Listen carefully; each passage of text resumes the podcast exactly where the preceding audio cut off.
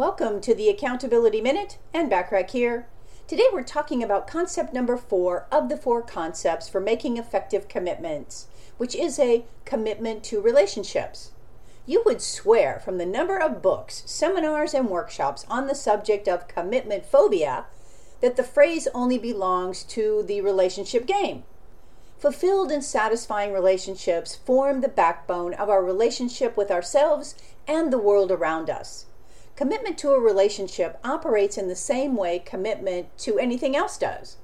What it takes is a shared desire to achieve the same vision and determination to succeed no matter what obstacles are placed in your path.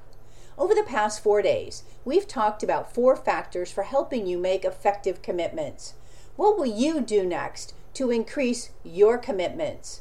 Make a list and begin implementing them in your life starting today from this day forward. And remember to subscribe to my business success tips and resources blog by going to accountabilitycoach.com forward slash blog. I appreciate you listening.